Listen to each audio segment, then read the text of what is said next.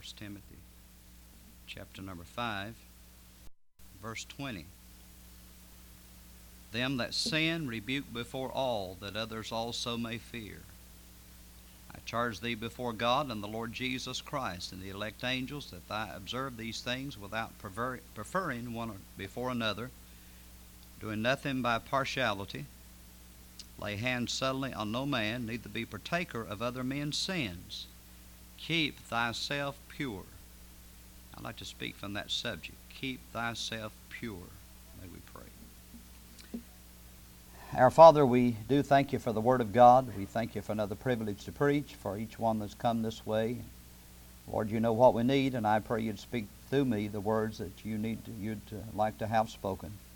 That we be strengthened by it and warned by it and helped by it. I pray in Jesus' name. Amen. Well, here we have some good advice. Keep thyself pure. 1 Timothy 4.12, Paul writing to Timothy there, and he says, Let no man despise thy youth, but be thine example of the believers in word, in conversation, in charity, in spirit, in faith, in purity. God said, I want you to be pure. James 1.27 says, Pure religion and undefiled before God and the Father is this, to visit the fatherless and widows in their affliction, to keep himself unspotted from the world. So he talks about pure religion. 2 Timothy 2.19, Let every one that nameth the name of Christ depart from iniquity. 1 Thessalonians 5.21, Abstain from all appearance of evil. And Romans 14.16, Let not then your good be evil spoken of. So God tells us we need to be pure. And uh, he talks about a pure heart in 1 Timothy chapter 1 and verse 5. Now the end of the commandment is charity out of a pure heart and of a good conscience and of faith unfeigned. Well, that's where it begins, to have a pure heart. Uh, Psalm 24, verse 3 and 4 Who shall ascend into the hill of the Lord? Who shall stand in his holy place? He that hath clean hands and a pure heart. So God requires purity. God requires a pure heart. And in Matthew 5 8, blessed are the pure in heart, for they shall see God. How does one get a pure heart? Well, there's only one way, and that's by the transforming power of God and through the Word of God.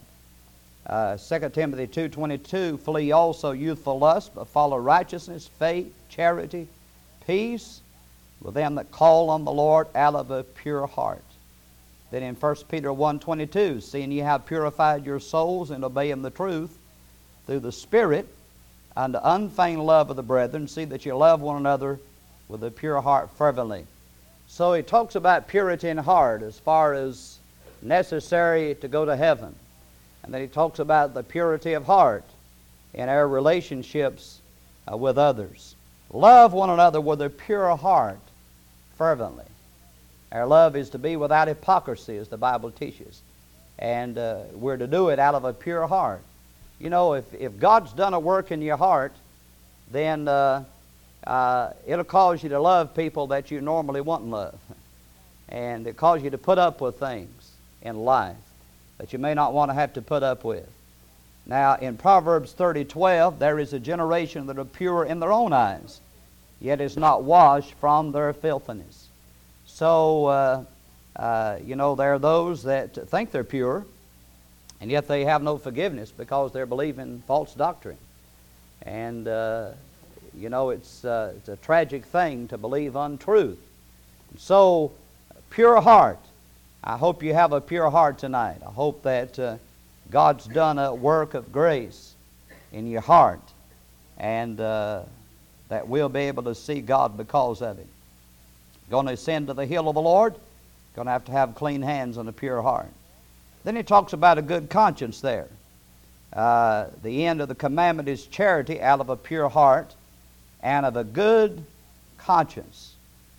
You know, God gave man a conscience. Uh, you know, an animal uh, an animal can steal, a dog can steal another dog's food, eat it, go lay down, go to sleep. Don't bother them. They don't care. But you can't do that. uh, or unless you have your conscience seared with a hot iron. You know, if you steal a dog's food and eat it, you, to have problems on you. But anyway, uh, we find that, uh, uh, that uh, we have a conscience. And uh, that's why God says man is without excuse in Romans 2. That God has given man a conscience, consciousness of right and wrong. And uh, that, that when we do wrong, it bothers us. And if, if, we, if we have, we're normal. talks about a pure conscience. 2 Timothy 1 3, I thank God whom I serve from my forefathers with pure conscience. Well, Paul had that testimony that uh, he had a good conscience. You know, if you, if, you, if, you, if you have a good conscience, you can go to sleep at night. And you don't have to worry about, you know, if you've been crooked and, and deceitful or treated others wrong. If you treat people right and are honest, above board, then you can sleep at night without your conscience troubling you and bothering you. Second, Tim, Second Peter, rather, 3 verse 1, Paul talks about stirring up your pure minds. Well, we need a pure mind. We need a pure heart, and we need a pure mind. I mentioned this morning that long after the battles of the flesh are won, the battle wars and goes on in the conscience, and the battle wars in the mind. That's where the real struggle is, isn't it? You know, Jesus said uh, in Matthew 5 28, He says, You've heard it said, Thou shalt not commit adultery. But I say unto you, Whosoever looketh on a woman to lust after her hath committed adultery with her already in his heart. The Lord says you can, you can commit the sin of adultery in your mind.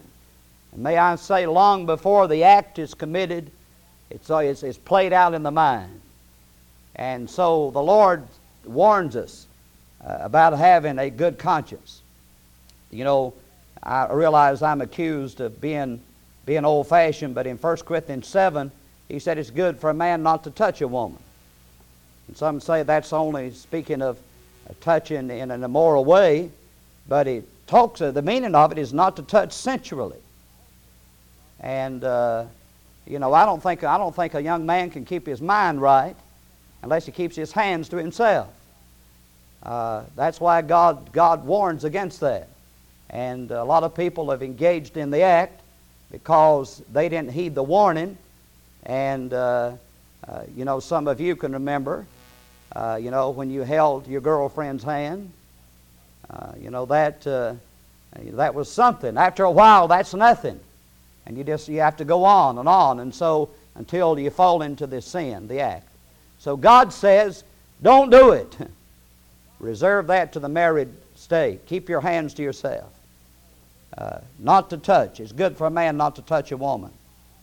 means to touch or to hold on or to embrace is the meaning if you study it out. Well, it, the question arises is it possible to have a good conscience? You say, well, you can't, you can't help what you think. Well, let's turn in the Bible to 2 Corinthians 10.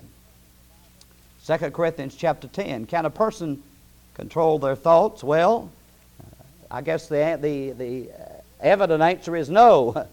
You can't do it, but I know someone that can.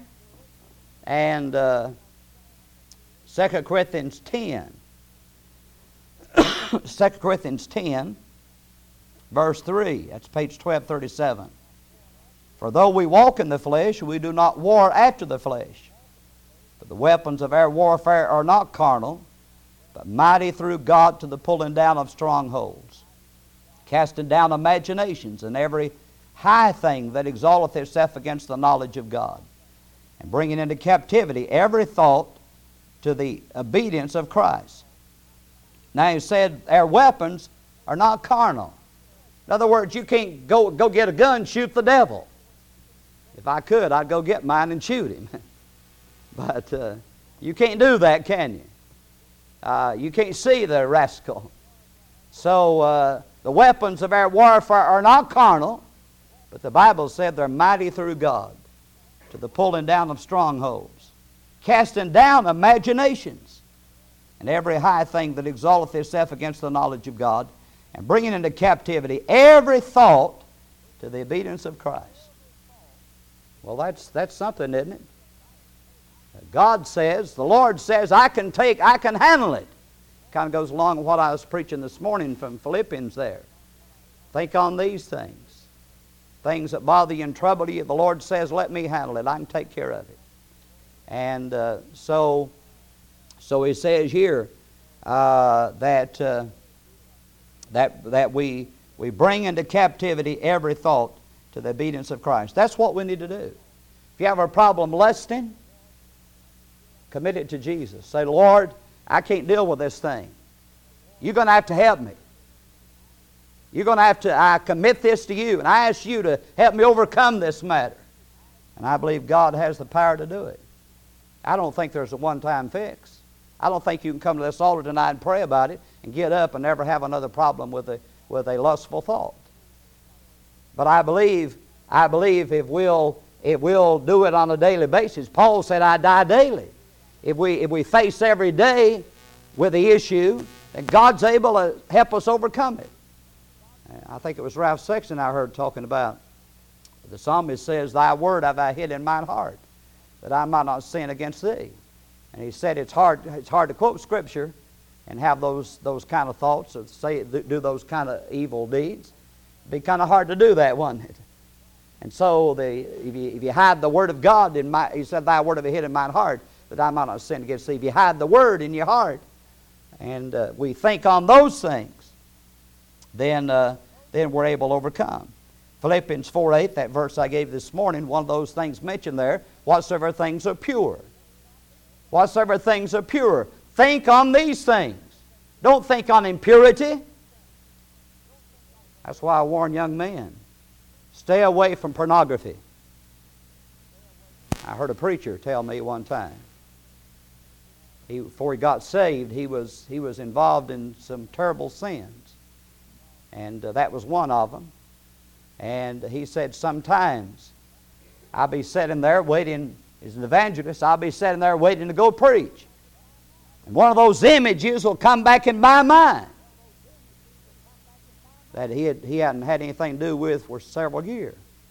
And I have to pray and say, God, cleanse my mind. Lord, take that image out of my mind. And that's why I say, stay away from it. Because you're poisoning your mind and you're, you're, you're creating problems for your marriage later on. Keep yourself pure. Keep your, keep your uh, pure mind. And uh, it, it's a battle. It's a battle you'll wage the rest of your life if you don't deal with it when you're young. Be, uh, talks about those youthful lusts. Flee youthful lusts. And that's one of them. Drugs and drinking. You know the best way, now, best way to overcome drugs? Don't ever try it. I like Mac Hodges' definition. He said the cure for alcohol, don't drink it. What can we do about alcohol, all the alcoholics? Quit drinking. That'll solve the problem. Young people, don't ever drink. You'll never have a problem if you never take the first drink, will you? You don't have to worry about it. You don't have to worry about uh, Alcohol Anonymous and, and all these other problems. Don't ever start smoking. I think me and my wife, we were checking out somewhere and observing the price of cigarettes. That's an expensive habit, isn't it? You know, don't if you don't want hook, don't start. don't don't use drugs. Don't try it. I told you about the young man we visited years ago in Charlotte Hospital, cardiac arrest, his early 20s, I think he was. Took crack cocaine, overdosed on it, and about died. And I, I asked him, I'd, I'd, heard, but I didn't know for sure because I'd never tried it myself. But uh, I said, I've heard that if you take it one time, you're hooked. He said, That's right. They gave it, first, first time they gave it to him. And a lot of time, young people, well, you're a kid, you're a coward. Try it. Why don't you try it just one time? He said, I'd done anything to get it. I'd have killed, I'd have stole, I'd done anything to get it. It nearly, nearly killed him. Well, keep yourself pure. Think on these things. Have a good conscience. Have a pure heart. Have a pure conscience. Have a pure mind. And God's able to give you that. Uh, you know, to where where there's purity of thought and purity of life, purity of action. A pure heart, a good conscience. And then he says, uh, and a faith unfeigned. Unhypocritical faith. That's what we're going to need to get us out of this world to a better world. You know, this, this playing church won't do it. And these people, there's multitudes of people that went to church this morning.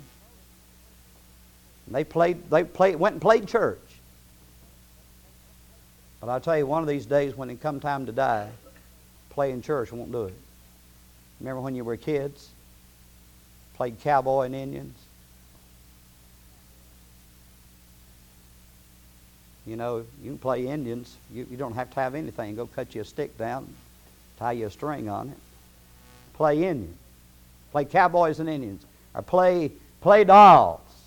Girls did. And play house. Well, that's all right for kids. But that's, we don't play church. We're not to play church and play, play religion. This is serious business. And one of these days we're going to have to leave here. And we're going to have to have the real thing to get us to a better world. Faith unfeigned. Well, how do we stay pure? 1 Timothy 4.13. He says, Till I come, give attendance to reading, to exhortation, and to doctrine. Now, you can't get, you can't get, get along without the Word of God. That's why we're in church tonight. But this isn't all that we need. You say, well, I, I come to church one time a week. Why don't you try eating one meal a week and see how, how, how you get along? I ate one meal. I ate a big dinner today. I, I'm not going to eat any more till next Sunday. Next Sunday, they'll have to carry you to the table if you're around. well, if we need, if we need physical food that much, we need spiritual food, don't we? Give attendance to reading, to exhortation, and to doctrine. God said, I want you to I want you to spend your time, I want you to eat regularly from the Word of God. Give attendance to reading and to exhortation and to doctrine. Now that's you want to stay pure, that's how to do it. The Bible said in Psalm 12, 6, the words of the Lord are pure words, as silver tried in the furnace of earth, purified seven times. The Word of God's pure. You can't find anything wrong with this Bible. You know, this Bible's right. It's always right. This Bible's pure. And it'll tell you how to stay pure and how to go to a pure country. Psalm 19:8, the statutes of the Lord are right. Rejoice in the heart. The commandment of the Lord is pure, enlightening the eyes. In Psalm 119, 140, the word, thy word rather, is very pure. Therefore thy servant loveth it. Do you love the word of God? Your sweetheart ever write you those love letters? you like to get those, don't you? I'm thinking of those soldiers over in Afghanistan. Of course, you know, we're living in modern days. I was listening, I think it's today sometime, they were they were talking about email on the ship. They had email. Immediate letters, immediate love letters. They don't have to wait. Their wife or whoever there. I mean, they get on that computer and that's an amazing thing, isn't it? That this email thing is, this internet thing is. I'm, I'm, I'm too old and you know can't relearn. I don't reckon. I know some preachers, some preacher friends, they say, Man, you need to get on the internet. That's the only way to study. I get all my messages on the internet. Won't be long to every preacher be having the same message.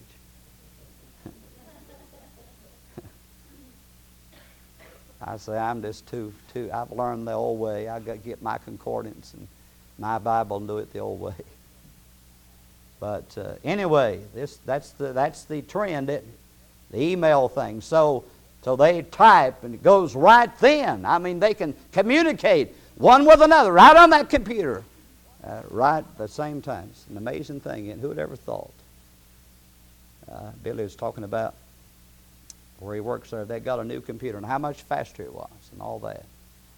And he's got two jobs. He works during the day and got an evening job. And he said, that's cut down on my hours. It's faster, and I don't, I'm, don't take me as long. They're trying to cut down on that uh, wages they're having to pay. So uh, the Lord says the commandment of the Lord is pure. Thy word is very pure. Therefore, thy servant loveth it. We ought to love the word of God like we, you know, the Bible compares it, I believe, to honey. It's better than honeycomb.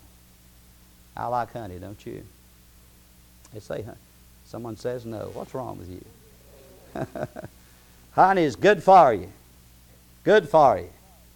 And uh, I was saw this. Uh, they were somewhere, some other country, and they were they were climbing these trees and getting that honey. And uh, the bees is all around them. You seen that commercial? That crazy fella. You know, I guess he spreads honey on his face or something, and all them bees got that mu- that beard of bees. Advertising some kind of insurance. But uh, I don't like bees. They bother me. Of course, I'm allergic to them. They bother me.